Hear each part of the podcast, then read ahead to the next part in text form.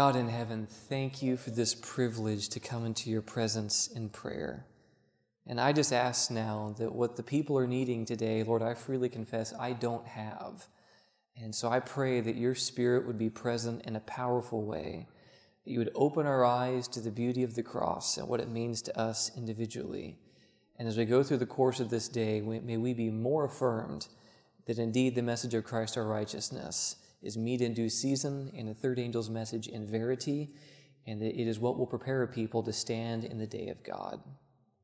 Bless us, O God, I pray, and show us your glory. And I ask this in Jesus' name. Amen. So, we're embarking upon a three part journey uh, for those who aren't aware. Um, well, first of all, the message is going to be what was accomplished at the cross, and a thank you is in order. Thank you for the opportunity to be here. Uh, I'm from Unseen Media Group. It's a media ministry in Southern Illinois, and um, formerly was a Tennessee, Tennessee boy for about three years and miss it. Miss it so much I talked my mom into moving not too far from here, so I have more reasons to visit. Um, Unseen Media Group, you can find more about our ministry on our website here, unseen.me. For time's sake, I'll leave it at that. We're a media ministry creating content to reach young people with the gospel. That's our burden. And uh, we have three meetings today, actually. Right now, this afternoon at 2.30 and another at 3.45. We'd love to see you here. This afternoon at 2.30 will be on the law and the covenants. And the message at 3.45 will be how to have assurance of salvation. Um, we're basically walking through three phases of the plan of salvation justification, sanctification, and what leads to glorification.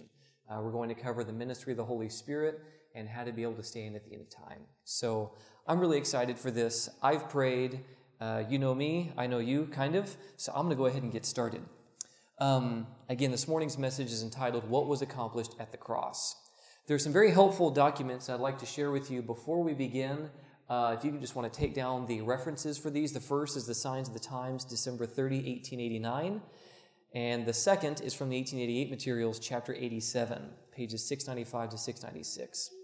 Um, phenomenal article, the one in the Signs of the Times, just ridiculously good um, on what was accomplished by the death of Jesus. Even the angels were made more secure. Beautiful, beautiful reference there. All right, so two prefaces to this morning's message. The first is this. Um, that my remote isn't working as well as my iPad, so I'm going to ignore it. That's the first announcement. Okay, the first quote is found here from the 1888 materials. It was very helpful for me to kind of understand what the focal lens need to be of what we preach. We do not abandon. Some people fear that, you know, if we start preaching more about Jesus, we're going to abandon our core truths that make us peculiar. I don't think this is an either or thing. I don't think it was ever intended to be. I believe that we should not run from our peculiarity. We have a beautiful message that's centered in the sanctuary, and all of this can still be Christ centered. You don't have to abandon one to uplift the other. Amen? You can preach present truth while talking about the loveliness of Jesus. And that's my burden today. But something that's helped me to see that is what's in this quote here in the 1888 materials, page 842 and then 842 or 844 to 855 says the preaching of Christ crucified has been strangely neglected by our people. Many who claim to believe the truth have no knowledge of faith in Christ by experience. They continue, I'm having technological difficulties at infinitum here, such as can be only found, actually, go back because it's skipping on me now. It is this neglected part of the ministry which will be found the great instrument in the conversion of souls and in leading to the high standard of holiness which every church needs in order to become a living church. Two things I see from this. The first is that this is going to lead to the conversion of souls, the preaching of Christ and Him crucified. And as mission minded Seventh day Adventist Christians, are we looking for the conversion of souls? Yes or no? All right, well, this can help with that. Here's the second one that it also will lead to the high standard of holiness which every church needs in order to become a living church. Some of you may have attended churches that you would deem as being dead. There's not a lot of life there, not a lot of growth evangelistically, not a lot of friendliness amongst the brethren, maybe. Yeah? We're told here that the cross actually leads to a high standard of holiness to make it a living church. And how many people have ever heard someone say, Yeah, yeah, yeah, yeah, we already know the gospel. Everybody knows that. What we need to do is give them the meat. Anyone ever heard that before? The problem with that is that it's not biblical. Um, like, the cross is called meat in due season, we're told in the spirit of prophecy, first of all. And second of all, it's the preaching of Christ crucified because the same company would say, and they're rightly frustrated, that it seems that the church has lost its zeal for holiness. I don't argue with that, actually. I think that is true. But the answer, we're told, is actually found in the preaching of Christ and Him crucified. She says this will lead to the high standards of holiness which every church needs in order to become a living church. So, removing Christ centered, cross centered, continual preaching in our churches won't actually lead to holiness. It's going to lead to discouragement or legalism, most likely. If you preach Christ with the standards, it's achievable, it's attainable, it's attractive, it's possible, and it's powerful. And that's the point that she makes. She says there must be a life giving power in the ministry. Life must be infused into the missionaries in every place, that they may go forth giving the trumpet no uncertain sound, but with heaven sent awakening power, such as can be found only in the preaching of Jesus Christ, his love, his forgiveness, his grace. Beautiful. So, this is kind of why I've, I've been more convicted as of late to have this central focus. And lastly, this in 1888 Materials 281. She says the want, which is what's lacking, and the desire, the want in the religious experience, is the acceptance of Jesus Christ as presented in the gospel. What most people are missing in the religious experience is this understanding. We're going to be unpacking this throughout the course of this day. But I'd like to begin with a sobering story. So, I was teaching at a school of evangelism a few years ago, and I was asked to come as, as an adjunct instructor teaching on Christian service. Someone else is preaching in the afternoon on the cross. I'd love to be here for this. So, as this person begins a story, they didn't grow up a Christian, became a Christian later in life, uh, in their late teens, I think, but they they were knocking on doors after their conversion, kind of this radical conversion experience. And they were knocking on doors, and they get to this guy's house, and I forget if they were just distributing literature or selling literature. I don't remember which, but that's not really the point. So he gets to this door, and he says, Hey, I've, I've got this book for you, man. The guy says, Come inside. So he comes inside. And he says, Have a seat. So he has a seat. He says, Well, what's, what's the deal? Actually, I think he's still standing, but he says, uh, What's the deal, man? He says, Hey, I've got this book, and it talks about the fact that Jesus died for you. And the guy says, And? What do you mean, and? Jesus died for you, man. The guy said, So what?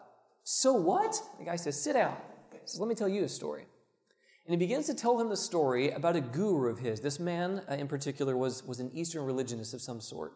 He had a guru, and everyone in the village hated this guy for his beliefs because they were different than their views.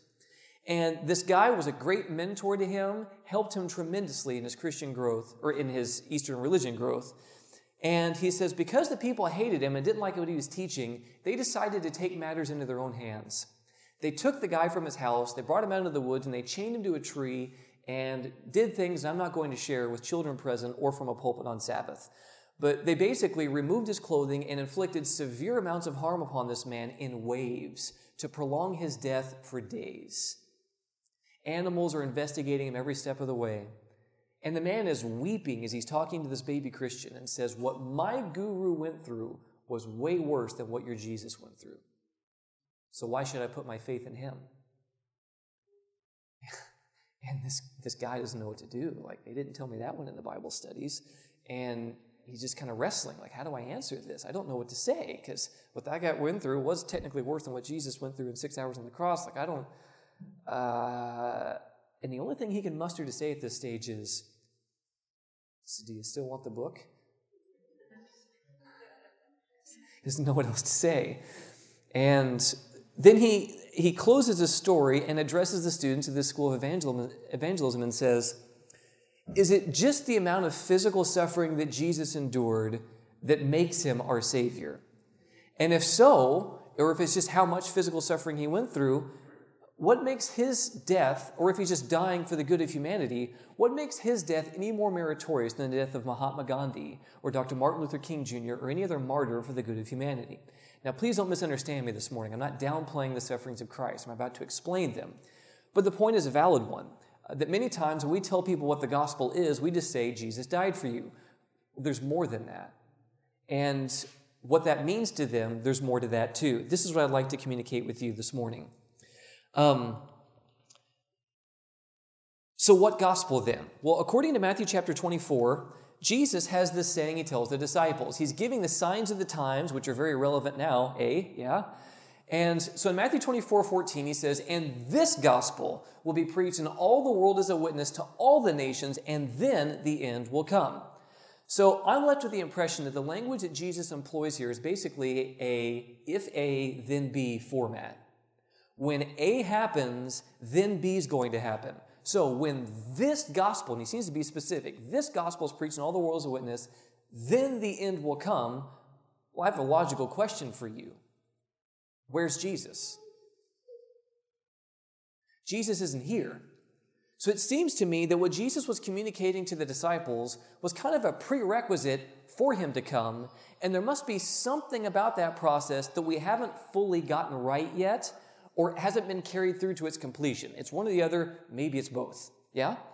I believe that the this gospel aspect is part of what will be helpful for us.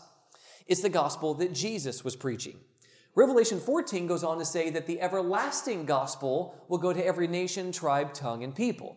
Very similar language to Matthew 24, verse 14.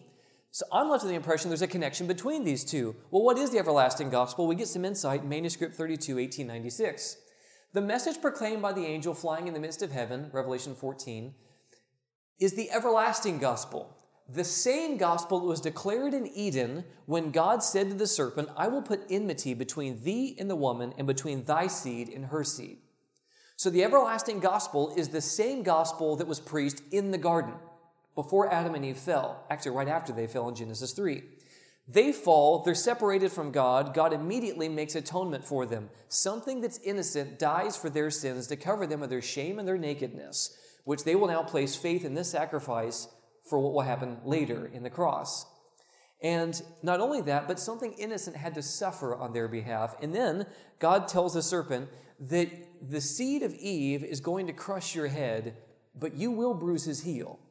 So, twice in the gospel answer given in Genesis 3, we see a suffering Messiah. This theme continues. In Eden, his heel will be bruised. In Eden, tunics of skin. In the sanctuary service, God said, I've had enough of this distance between you and I. Isaiah 59, verses 1 and 2 says, Your sins have separated you from your God. And God is our source of life, so separation from the source of life inevitably leads to death. God says, I've had enough of this separation. In Exodus 25 and verse 8, he says, Let them build me a sanctuary. Why? That I may dwell among them. And this is the beautiful thing about the sanctuary message, because there were two key central figures in the sanctuary a priest and a sacrifice. Jesus fulfills both responsibilities. And this is very good news for us because the very person who's administering his own merits on our behalf is also acquainted with the human predicament. We are in such good hands, guys, in the midst of the investigative judgment and in the sanctuary service and what we believe is happening in heaven right now. We are in very good hands. Jesus understands, and he's the best person for that job. But the sanctuary teaches us that a lamb is slain. What did the prophets say? That a Messiah will suffer. What did Jesus say? I'm going to suffer. And the disciples hated this because, I mean, this Messiah guy is just going to like suffer for people. Like, that's not near as awesome as lopping the heads off the Romans and getting our land back. We're not excited about this at all. They wanted a militant Messiah, not a suffering Messiah. So they rejected this message initially. But then when Jesus is resurrected, there's disciples who are dejected going on their way back to the road to Emmaus. They're talking, Jesus says, Hey, fellas, what you talking about? Oh man, haven't you heard? And then Jesus says, Didn't you know that he had to suffer? You should have known. The whole Bible said so, but he says, Didn't you know that he ought to suffer? And you'll never believe it. In the book of Acts, what gospel are the disciples preaching? That Jesus suffered. Go read the sermons that are preached in the book of Acts. They talk about a suffering Messiah. Lastly, in the book of Revelation, we're told about a lamb who's slain.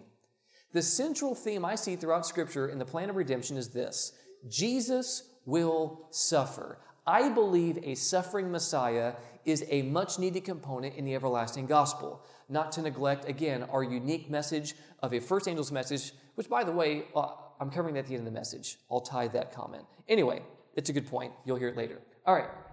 So, how often, my question then would be, how often do we hear messages that highlight the sufferings of Christ? And I'm not talking about a Mel Gibson bloodbath. How often do we hear this in our pulpits? Generally, not very often.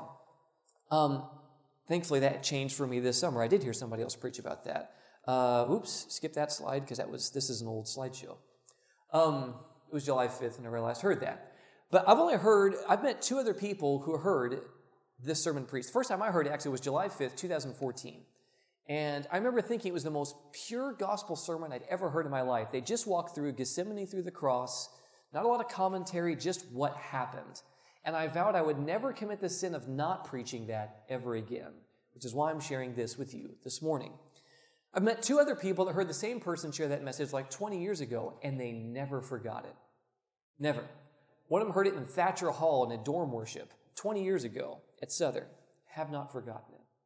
Another person heard it someplace else. They said they've never, it's just vividly impressed upon their minds. That tells me something, right? If something can d- probe the depths of our being like that, it must be important. And we wonder why our older, younger, our older generation, our younger generations are wrestling with assurance of salvation. 3ABN is getting an alarming amount of phone calls from Seventh day Adventist adults and pastors who have no assurance of salvation. That's a problem. Our young people are wrestling with feeling good enough for God.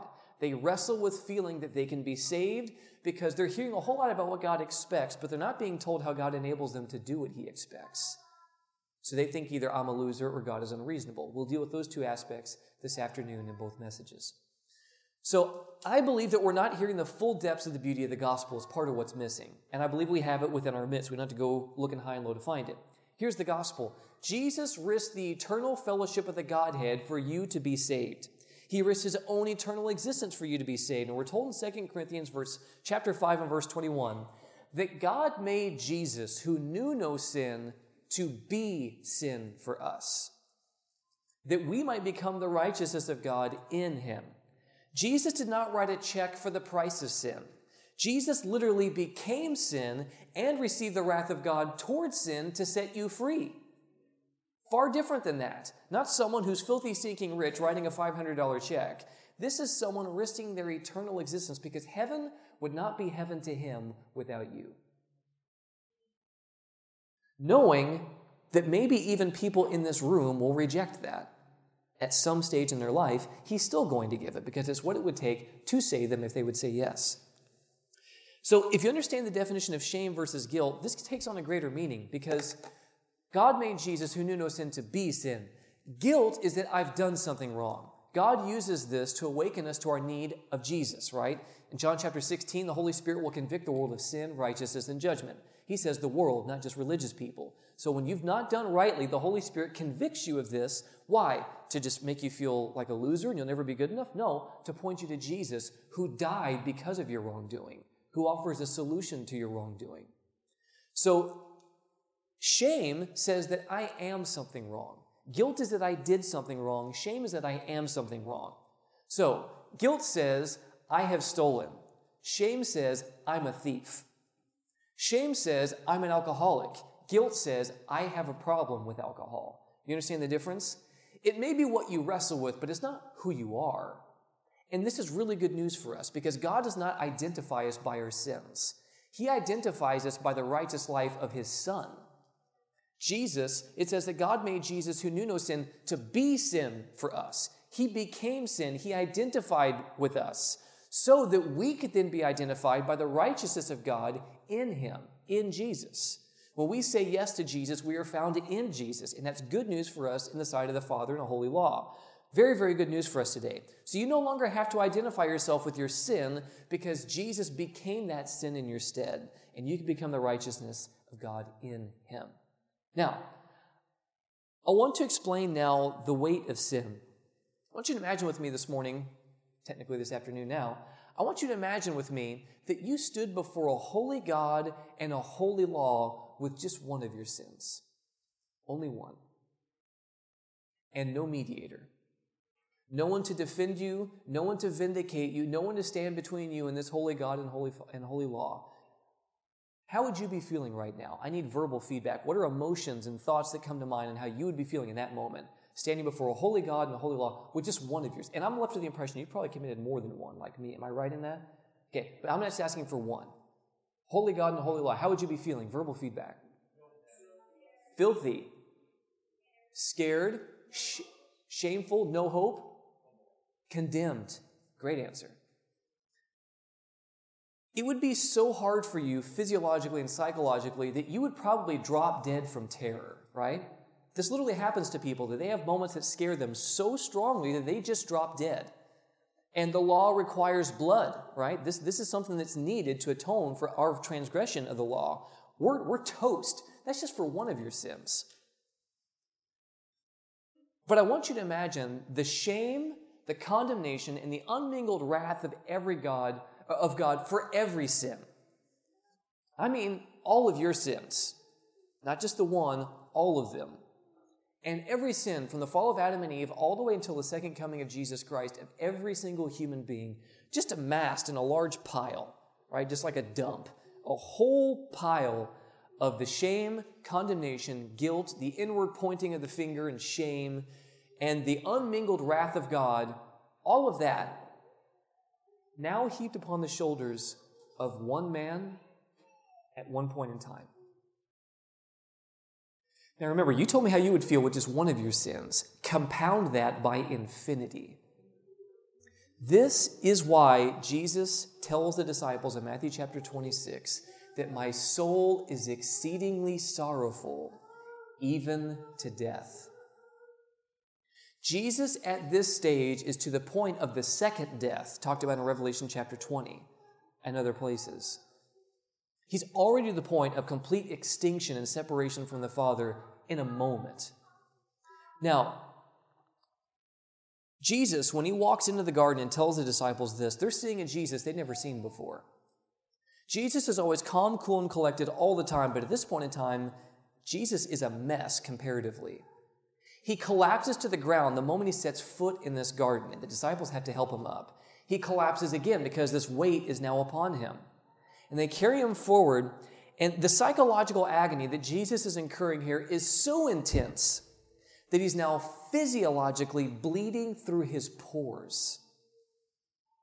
Jesus' body is in mass hysteria right now because, again, he's bearing all of the weight of every sin that ever has been committed and ever will be committed.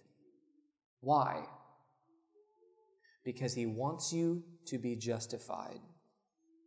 He's becoming your sin at this point in time and receiving the wrath of God towards sin to spare you so that you can now become the righteousness of God in Him. But the story doesn't end there. The disciples have always seen a Jesus who's calm, cool, and collected all the time. They don't know what to do with this guy, and it's freaking them out at this stage. And he's usually calm, cool, and collected. You know, whenever the, the waves are crashing over the sea, where's Jesus in the boat? Sleeping. He's fine. There's another situation where a demoniac stands up in the middle of the church service and says, What have we to do with you, Jesus, you Son of God? Jesus rebukes the demon, and the man sits and is calm and in his right mind. In another one of the gospel accounts, we see two naked demoniacs running at Jesus full steam at the Gadarenes. Jesus rebukes the demons, and it says in Luke's account they were seated and clothed in the right mind. Jesus, calm, cool, and collected. But right now, they don't know who this is. And all their hopes are tied to someone who's yea tall by yea wide, and their perfect peace and confidence in the midst of every hardship. And now, Jesus, they don't know what to do. That Jesus is a wreck, the disciples are a wreck, they don't know what to do. But this process continues. You and I, under the same situation, can check out emotionally and psychologically, right? We have this hardware built within us that we go under heavy trauma, we just turn into vegetables. We just get the thousand yard stare and we just check out when it gets to be too hot. The problem is, Jesus isn't afforded that option. There's no escape hatch for Jesus. I mean, yes, Jesus technically can walk at any point in time. That's true. But he's not allowed to numb his pain and to check out. He suffers, not only that, Jesus suffers alone. Jesus then begins this process of praying, wrestling with God, and, and begging Him to change His mind. Jesus, begging the Father to change His mind. Three times. In this moment, we're told in the Desire of Ages that Jesus was longing for human sympathy and affection. Jesus, longing for human sympathy and affection, just for a touch, just a word of encouragement, just something at this stage. His human flesh is longing for that. And you know what Jesus gets from us? Nothing. Absolutely nothing. And Jesus continues to trod the winepress alone. Then this voice of sophistry comes to Jesus and says, Hey, Jesus, these people don't appreciate you. Should just leave them. Hey, Jesus, where are your disciples right now? Now, where are his disciples right now? They're sleeping. And of the, the 11 remaining, because Judas has already bailed at this stage, certainly James, John, and Peter will be there for Jesus when he needs them. He even tells them, I need you to pray for me. They're sleeping. Jesus, the closest friends you have on earth right now, don't care about you. The people you're about to die for, one of your disciples is betraying you this very moment. The people you're about to die for, they don't value you, they don't appreciate you. Jesus, just walk. And Jesus can walk right now. But he continues because he's thinking of you. Even when he's praying to the Father to change his mind, you come to Jesus' mind when he says the word nevertheless. He's thinking of you. I want another way, Father. But for them, if this is what it takes, I'll do it. He's thinking of you in his agony. We think about ourselves in our agony. Jesus is thinking about you. He continues.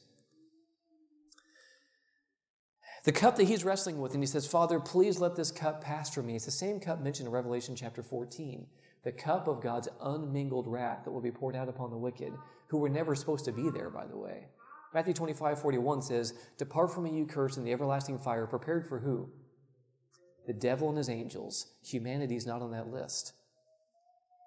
But God has to purge sin from the universe. The only people who are destroyed are those who would not relinquish their hold upon the thing that God's wrath is directed towards. And He's given us fair and ample warning.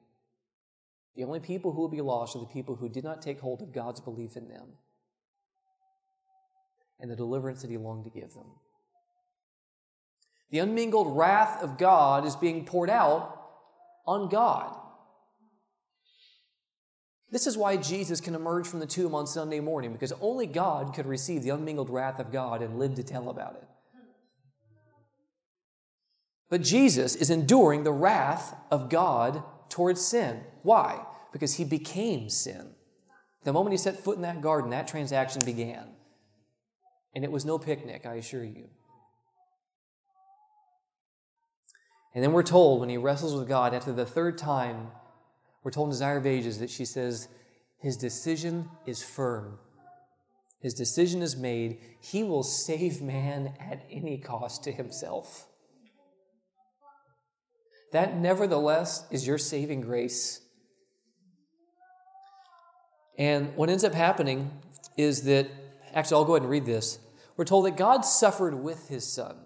There was silence in heaven.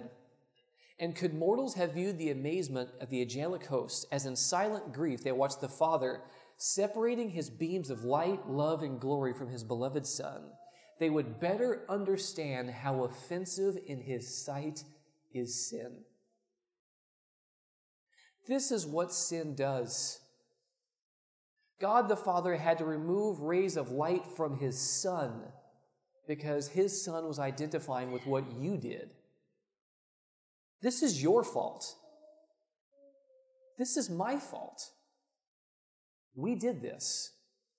And if we understood this, we were told to take a thoughtful hour every day reflecting upon this very time. Why? Because we forget it daily. You'd be lucky to hear this from a pulpit once a year, and yet we're told to spend a thoughtful hour reflecting upon this daily. We need this. We need to hear it more. We need to read and study it more because we forget daily what our sin did to Jesus and continually does to Jesus and to the Father. Because God suffered with his Son. But then God sends the angel from the right hand of the Father, according to Luke's account, to, to come down to where Jesus is and to do for Jesus what we did not do. In the Desire of Ages, we're given some more insight into this. We're literally told that this angel comes beside Jesus and it says that he cradles the head of Jesus in his bosom and speaks tender words of encouragement to him, reminding him of the promises of God so that he'll keep going. God had to send an angel to do for Jesus what we did not do for him. We weren't there for him. But God loves him enough and he loves you enough to ensure that this process continues. We're told something very similar happened to John the Baptist in his lonely prison cell that angels were sent from heaven to remind him of the promises of God so that he would continue. That's good news. It's very good news. Because that means whenever I'm hurting and alone, he can do the same thing. Just for me, just for you. We're told that he would have died in the garden had this angelic visit not happened. The wrath of God was so severe, it was so difficult, Jesus never would have made it to the cross. Were it not for this.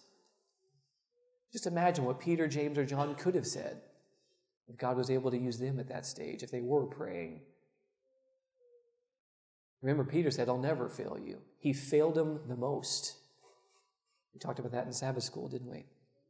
Then he's betrayed by a kiss. Jesus is brought down. There's a group of guards here who have a whole bunch of implements that have nothing to do with what they're going to need for Jesus. He's a man of peace.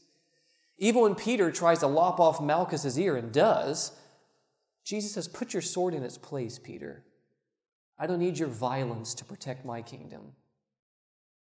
I have legions of angels that could protect me if I needed it, but I don't. And they're not taking my life, I'm giving myself for them and for you. Put your sword away, Peter. Many of our own members need to put their swords away. Their violence is not helping the kingdom. It's not how it works.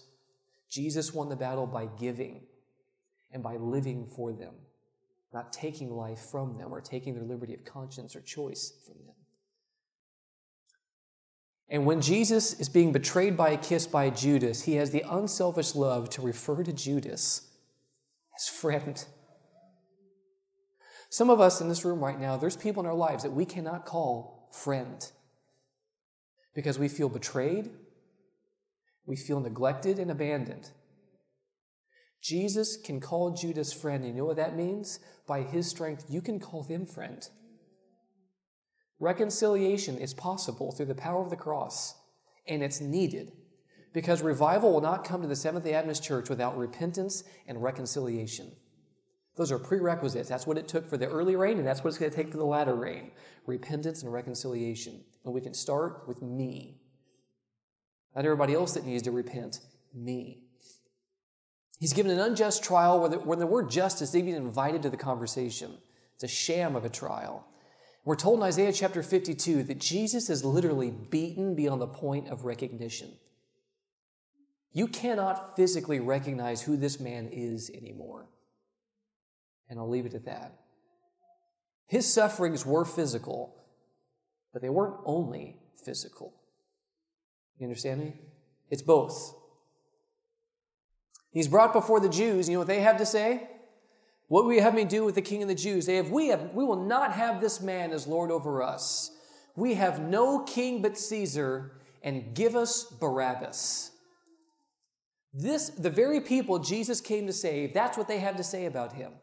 We will not have this man as Lord over us. We have no king but Caesar. Give us Barabbas. But before we're too hard on the Jews, we do the same exact thing when we choose our choice sins over Jesus. We're just as guilty. We're no better than them. None of us. Every time you run to that choice sin instead of Jesus, you're saying the same thing I will not have him as Lord over me. I have no king but Caesar. Give me Barabbas. That's what we do to Jesus. Sin costs something, it costs someone. And we can't run from that.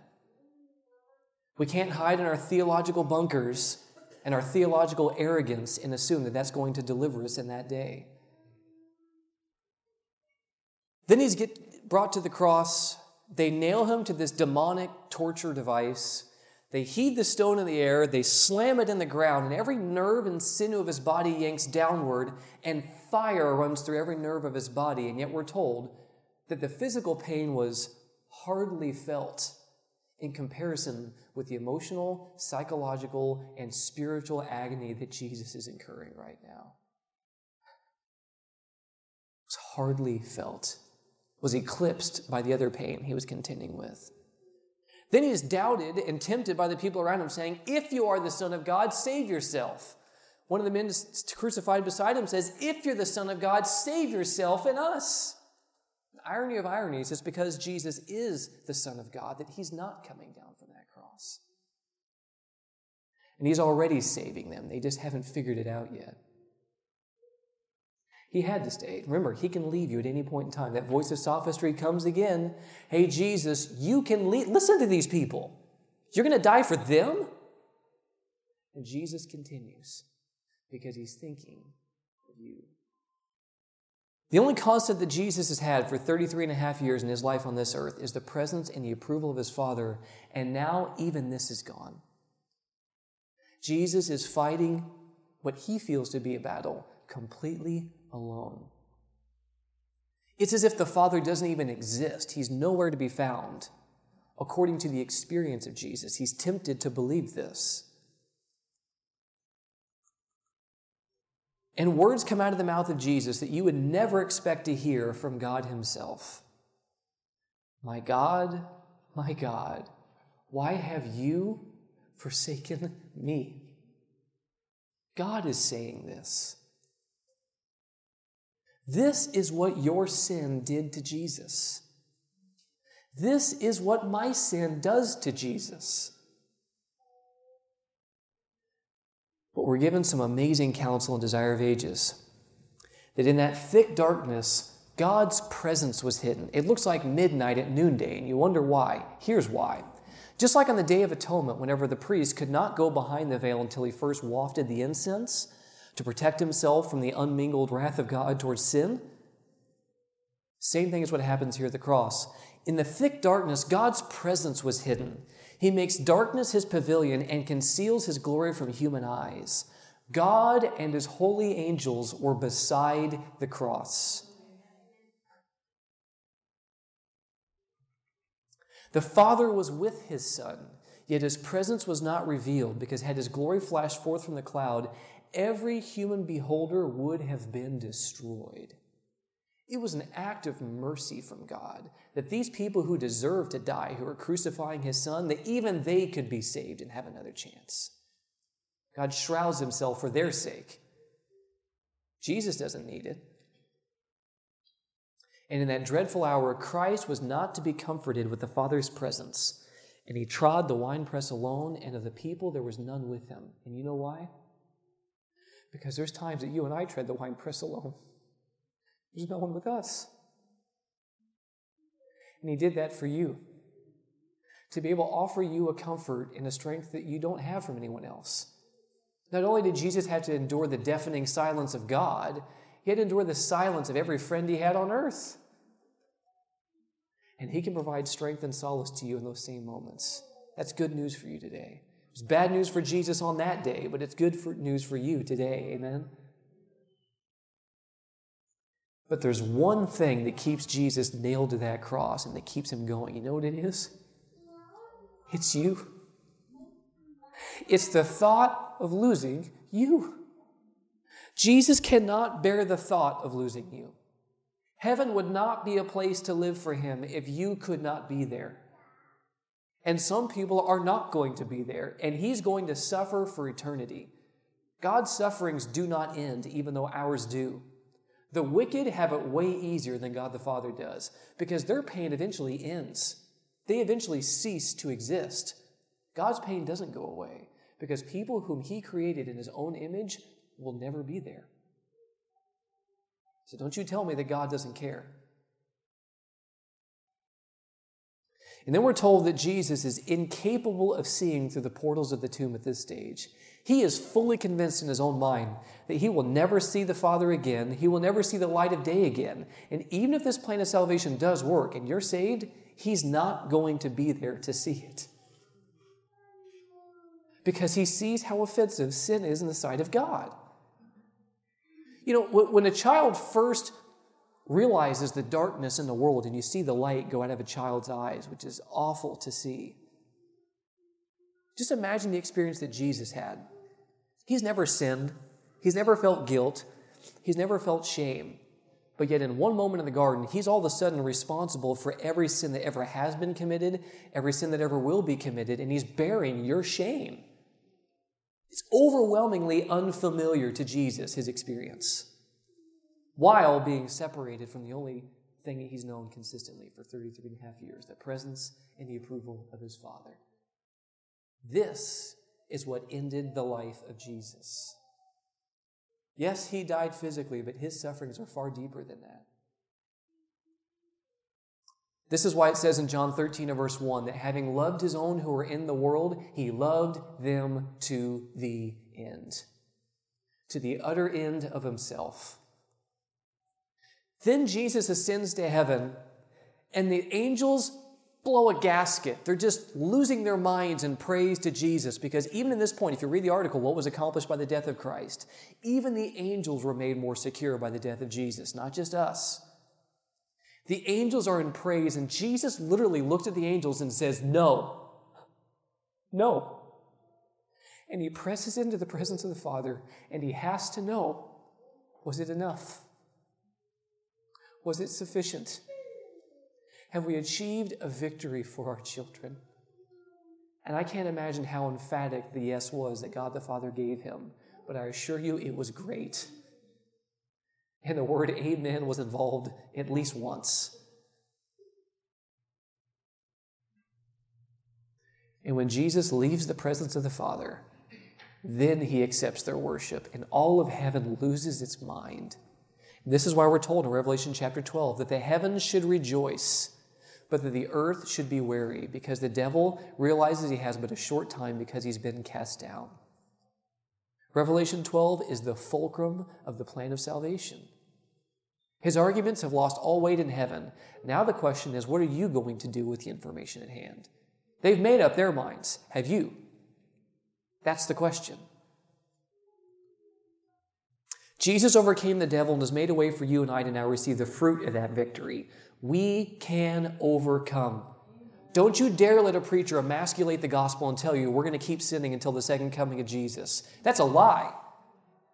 The cross is sufficient to cleanse from all sin, past, present, and future. Jesus intends for his people to be victorious and to stand on the sea of glass as a people who perfectly reflect the character of God. That's nothing to be afraid of. Nothing to be afraid of. The Christless presentation of that truth is something to be ashamed of. But that truth itself is not something to be afraid of because the gospel is good news. This is why so many of our members are not sharing their faith because it's not good news for them. We don't realize that we ourselves are accepted in the beloved and that Christ can give us the ability to overcome. You don't have to scare people into evangelism anymore. The cross brings this radical change into people's experience. You're being told the loudest language possible, beloved, that you are accepted in the beloved and you're valued by God. We're told in Jeremiah 31 and verse 3 that the Lord has appeared of old to me, saying, Yes, I have loved you with an everlasting love. Therefore, with loving kindness, I have drawn you. This is what the cross is meant to do. John 12, 32, I, if I be lifted up, will draw all men to myself. This is what our preaching should do. This is what our lifestyle should do. This is what our conversations with our godless neighbors should do. It should draw them to Jesus. There should be a salt of the love of Jesus in everything that we do. The love of Jesus isn't this hippie liberal stuff. It is the power of God to salvation, according to Romans 1. This is why Paul said that I'm not ashamed of the gospel because he saw it could change his life. We shouldn't be ashamed of the gospel. It's good news. Jesus pours out his life to the dregs knowing that you could walk. But Isaiah chapter 42 and verse 4 says that he will not fail nor be discouraged. He's not given up on you. And I love this in Isaiah chapter 53 and verse 11. We'll get to that in a moment. But Jesus is a relentless pursuing lover, first of all. And he will not stop loving you until you breathe your last breath. But even then, he's going to miss you for eternity. That's the gospel. That's the gospel. This is the weight that he places on you individually, and this is the message that has to go to our world if we're going to go home in our lifetime. We got to get this right, guys. We have to. Don't abandon the central pillars, right? I believe that the cross is the central pillar, and the sanctuary is all about the cross in the ministry of Jesus. We don't neglect those, we don't abandon them. But don't start talking about that stuff without an uplifted, suffering Messiah, because they find their power there. They're true, but they find greater power from heaven when they're centered in the cross of Christ. It's not an either or, it's a both and. This is the message that Jesus preached. This is the message the Old Testament foretold of. This is the message that the New Testament church fell in love with, and this is what we need to go home.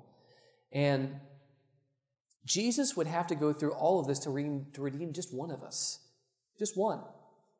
And we need to understand the fact that we bear responsibility for this.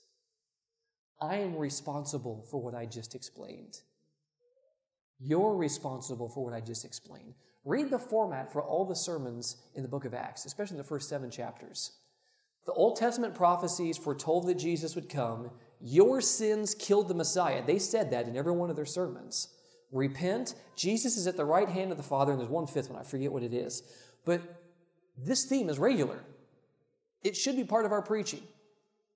Your sins are responsible for the death of Jesus, but guess what? You were so much on the mind of Jesus that he would rather suffer and lose you than to never have a chance to have you. And it's that type of love, undeserved love, that draws you, that woos you, and it causes you to be willing to sacrifice anything for his sake. You want me to eat differently, dress differently, live differently, talk differently, be a better husband, a better father? You got it. It's the least I can do. And by your strength and by your grace, let's go. That's what the gospel's meant to do. My sins killed Jesus. And it does something, doesn't it? Does something to the human psyche to see this. And this is what we're supposed to have. The Romans 2, verse 4 says that the goodness of God leads to repentance. This is good news. Repentance is a gift from God, but it comes in response to the cross. And I believe the new covenant and realizing all of what God is willing to do for you when you don't deserve it. But Romans chapter 5 and verse 8 says that knowing all of this stuff that Jesus would go through, that God showed his own love for us. Some of us wrestle with unhealthy pictures of God the Father. We can roll with Jesus, but the Father is just a mystery to us.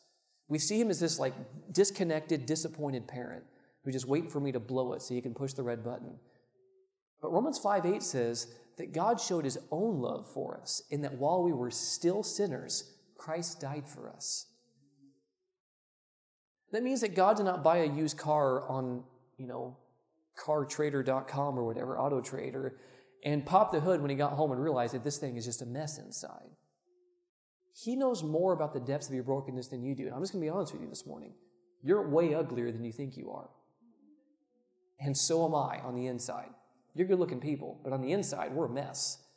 And God knows the depths of that ugliness, and He still paid that price.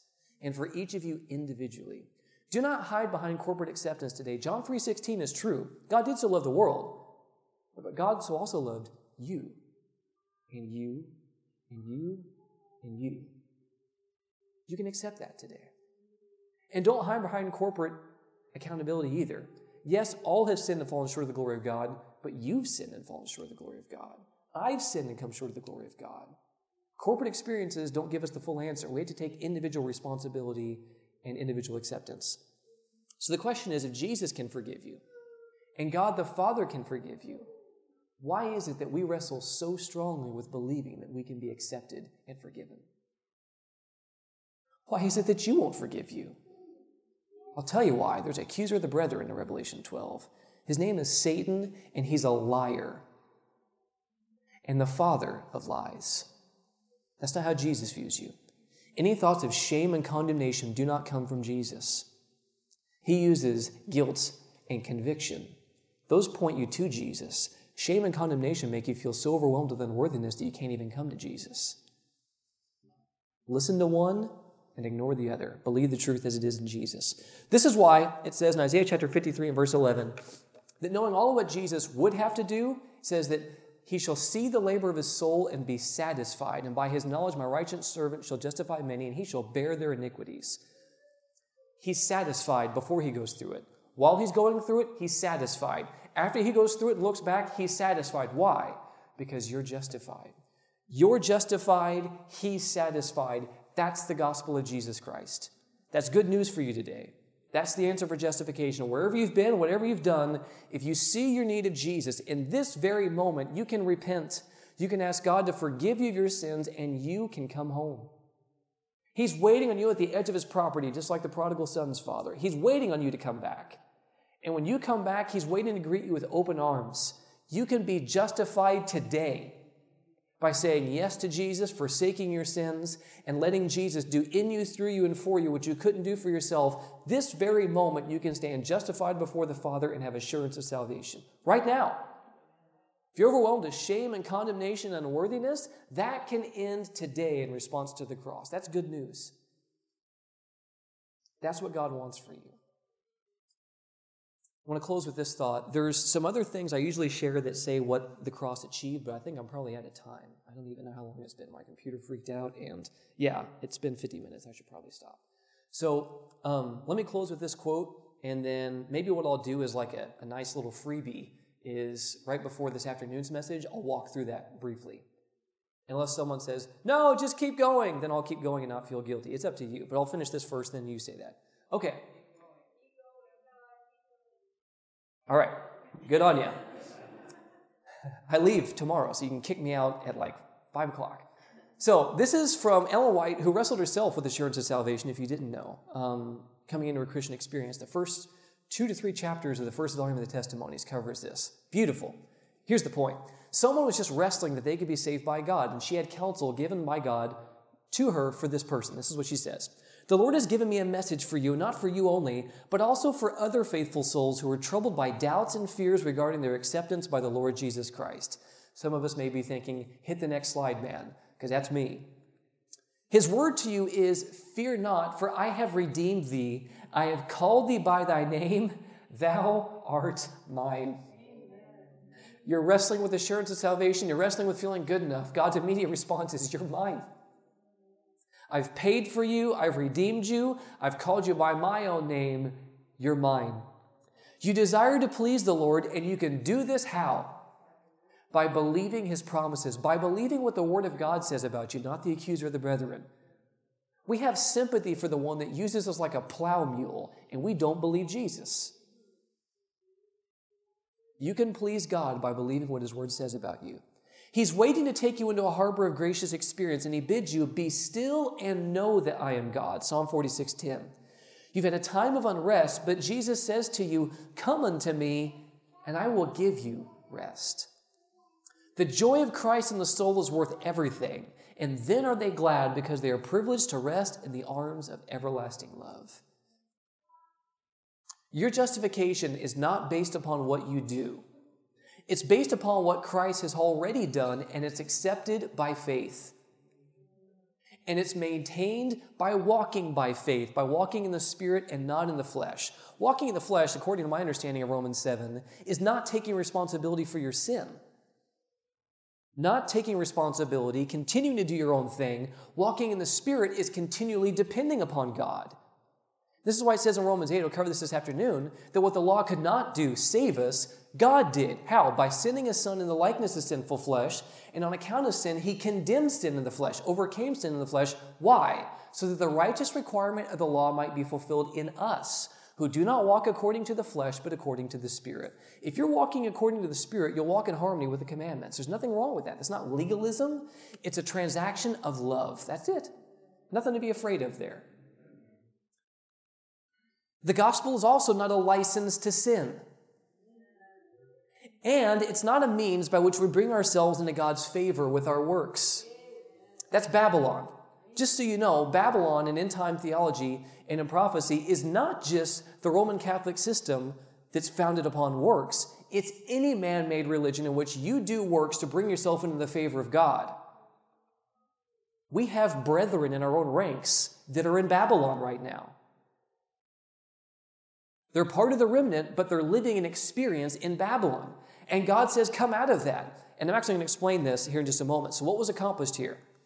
The everlasting gospel is a message that will lead people to fearing uh, to fear God and give glory to him. When you encounter the cross, you are in fear of offending him and in fear of disappointing him, and you want to live your life to the glory of God.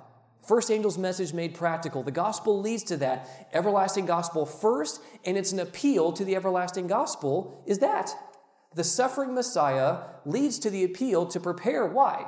Because you're living in the day of judgment. But whenever you're living in the day of judgment with the suffering Messiah who's atoned for your sins, you're not ashamed.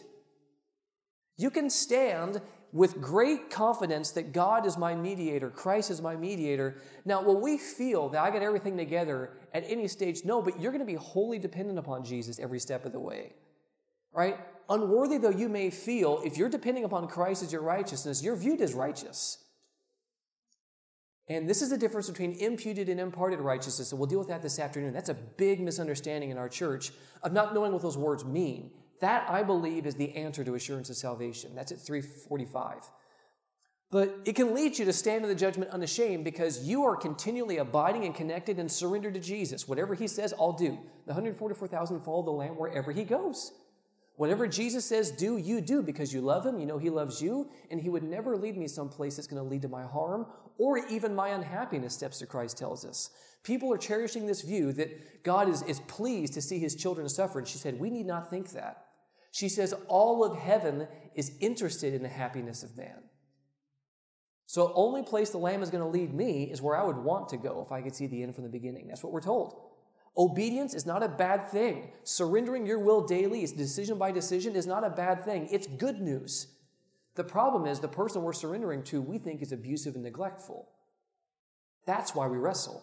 And this is why the everlasting gospel is the preface for everything else that comes. It's also a message that overthrows Babylon's way of thinking. When you encounter the everlasting gospel, penance is offensive to you. We have our own form of penance. It's called outreach for some of us. I love outreach. It's the gospel commission, but some of us are trying to do things to get God off our back because we know we failed Him during the week.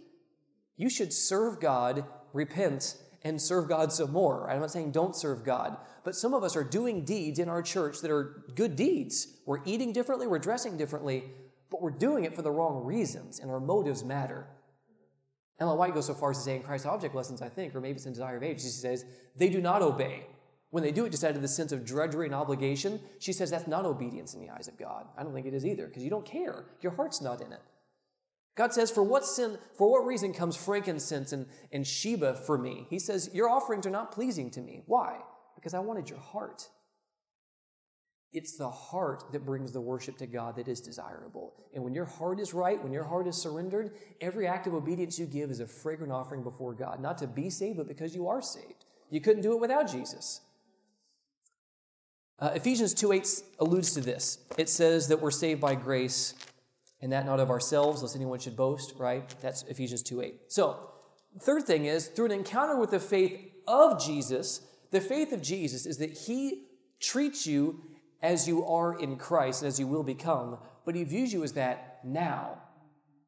When you have that, and that's what the whole cross is all about. The faith of Jesus was not Jesus' just faith in his Father, it was his view of you that this is worthy because I know that in me you are worthy.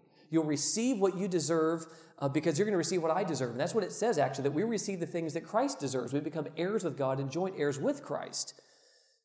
And so, what happens for us when we say yes to Jesus? The faith of Jesus is that he treats you differently than you actually are, awakening within you to become what he saw you could be. And we can vouch for this. We've had mentors and people who saw something in us that we didn't see in us. And by believing what they said, we became something we never thought we could become. That's what the gospel is. He sees something of great value in you that he was willing to give all, knowing that you would mature if you accepted that by faith. So when we encounter the faith of Jesus, it awakens a faith in Jesus within us. That's what Romans 8 says. From faith to faith. Go to Romans chapter 1. We'll look at this real quick. You gave me permission. So if I get any rumblies and any tumblies out there, that's with your permission. Romans chapter 8, uh, 1, sorry, in verse 16 and 17. So we're asking, what did the cross accomplish? We're just kind of walking through the three angels' messages briefly, um, and then we'll cover a couple other things, and then we'll close. We're almost done. Romans chapter 1 and verse 16 and 17 says, For I'm not ashamed of the gospel of Christ. Why? For it is the power of God to salvation for everyone who believes, for the Jew first and also for the Greek. For in it, in the gospel, the righteousness of God is revealed. The faithfulness of God to his covenant is revealed. This is the amazing thing about the covenants. Because every person that God made a covenant with failed, Jesus came as man and as God so that the hand of, of flesh could take hand with divinity and be reunited in covenantal faithfulness. And when this happened, this allowed us to be reconnected with God.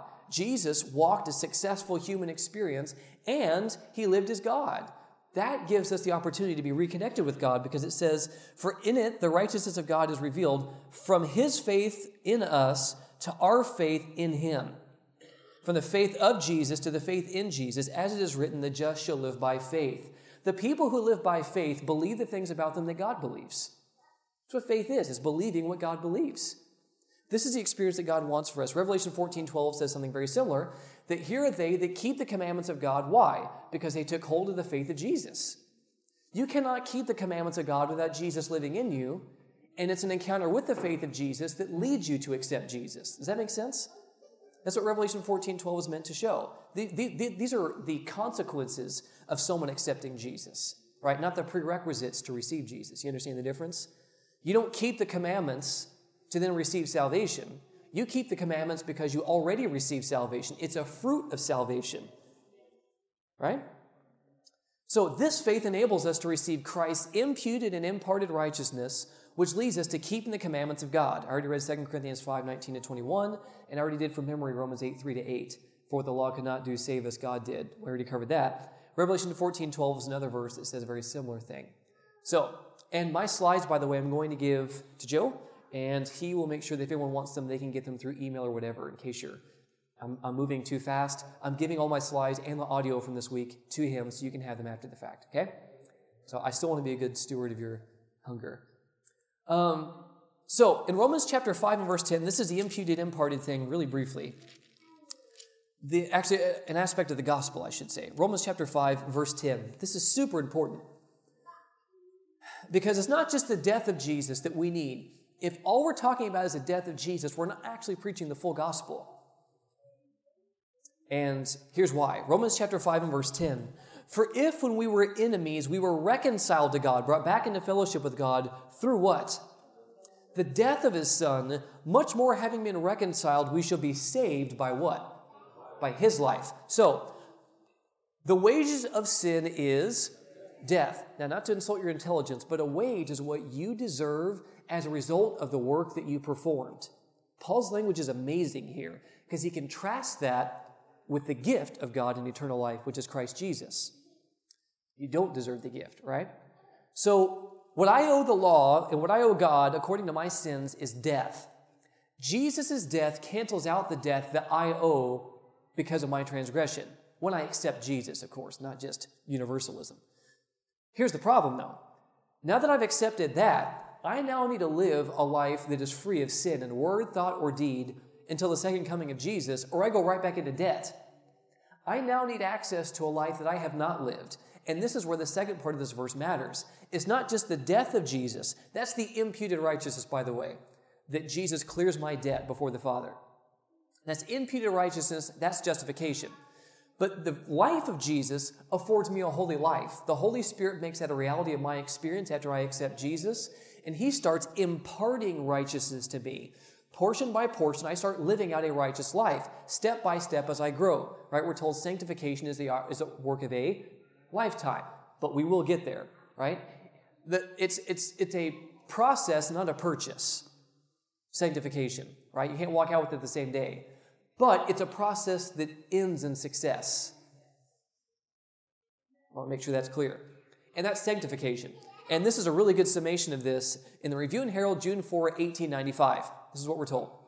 The righteousness by which we are justified is imputed. The righteousness by which we are sanctified is imparted. The first is our title to heaven. The second is our fitness to heaven. So when you say yes to Jesus, you're viewed as righteous all the way until the second coming of Jesus or your death, as long as you continually yield to the prompting of the Holy Spirit in obedience to whatever He's asking you to do. Each day, He's imparting righteousness to you to make that more of a reality in your outward manifestation. Does that make sense? This is how you grow. So, this is how you can have assurance of salvation. If you can't make it this afternoon, because I'll go into more in depth, imputed righteousness is basically getting a degree. Imparted righteousness is when you start taking classes. You get the degree at the beginning as if you're a graduate, but day by day you're taking classes. But guess what? If you leave class or drop out, you lose everything. The whole process starts all over again. This isn't once saved, always saved.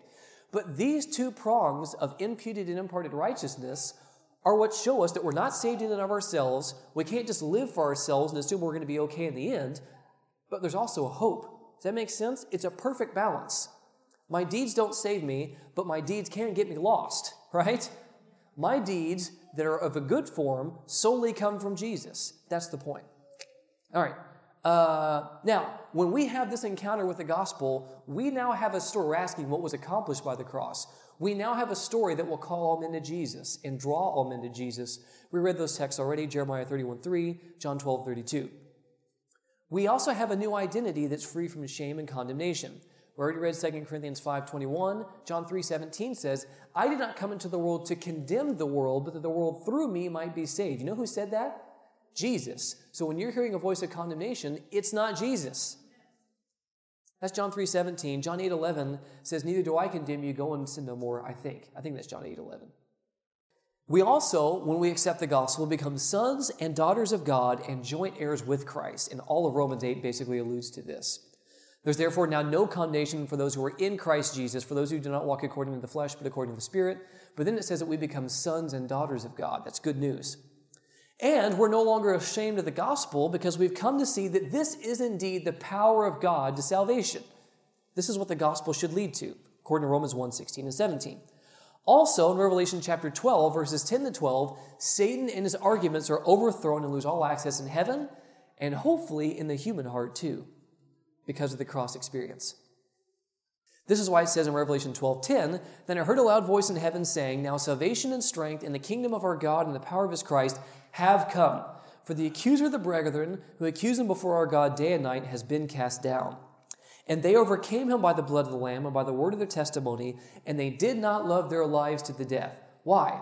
Because the lives they were living were going to lead to death. And they chose to lay those down and accept the life that Christ had for them. That's good news. And they're actually going to overcome the devil. We're actually going to overcome. Therefore, rejoice, O heavens, and you who dwell in them. But woe to the inhabitants of the earth and the sea, for the devil has come down to you having great wrath, because he knows that he has a short time.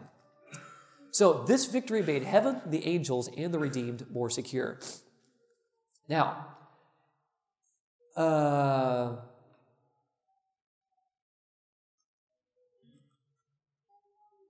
so what was accomplished at the cross? He swept me off my feet. And Jesus earned the right to receive your trust, your love, and your heart. This is what the cross was meant to achieve. This is what I believe the cross did achieve. It's good news. That's why the gospel is good news, because it's supposed to be good news. Now,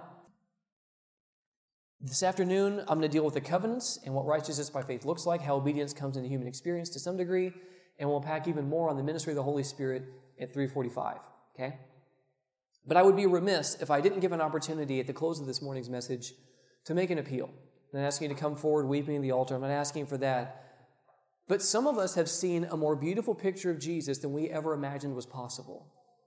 Some of us have found more hope for our own experience than we knew was possible. And I would hate for Jesus to be deprived of the opportunity for you to acknowledge that publicly. So if you've heard an experience today of Jesus that makes you want to recommit your life, or maybe even just, re- just commit for the first time, if you find yourself in that position today when you realize that the love of Jesus is beyond my wildest expectations, and I would be a fool to say no to that. This media was brought to you by Audioverse, a website dedicated to spreading God's Word through free sermon audio and much more. If you would like to know more about Audioverse, or if you would like to listen to more sermons, please visit www.audioverse.org.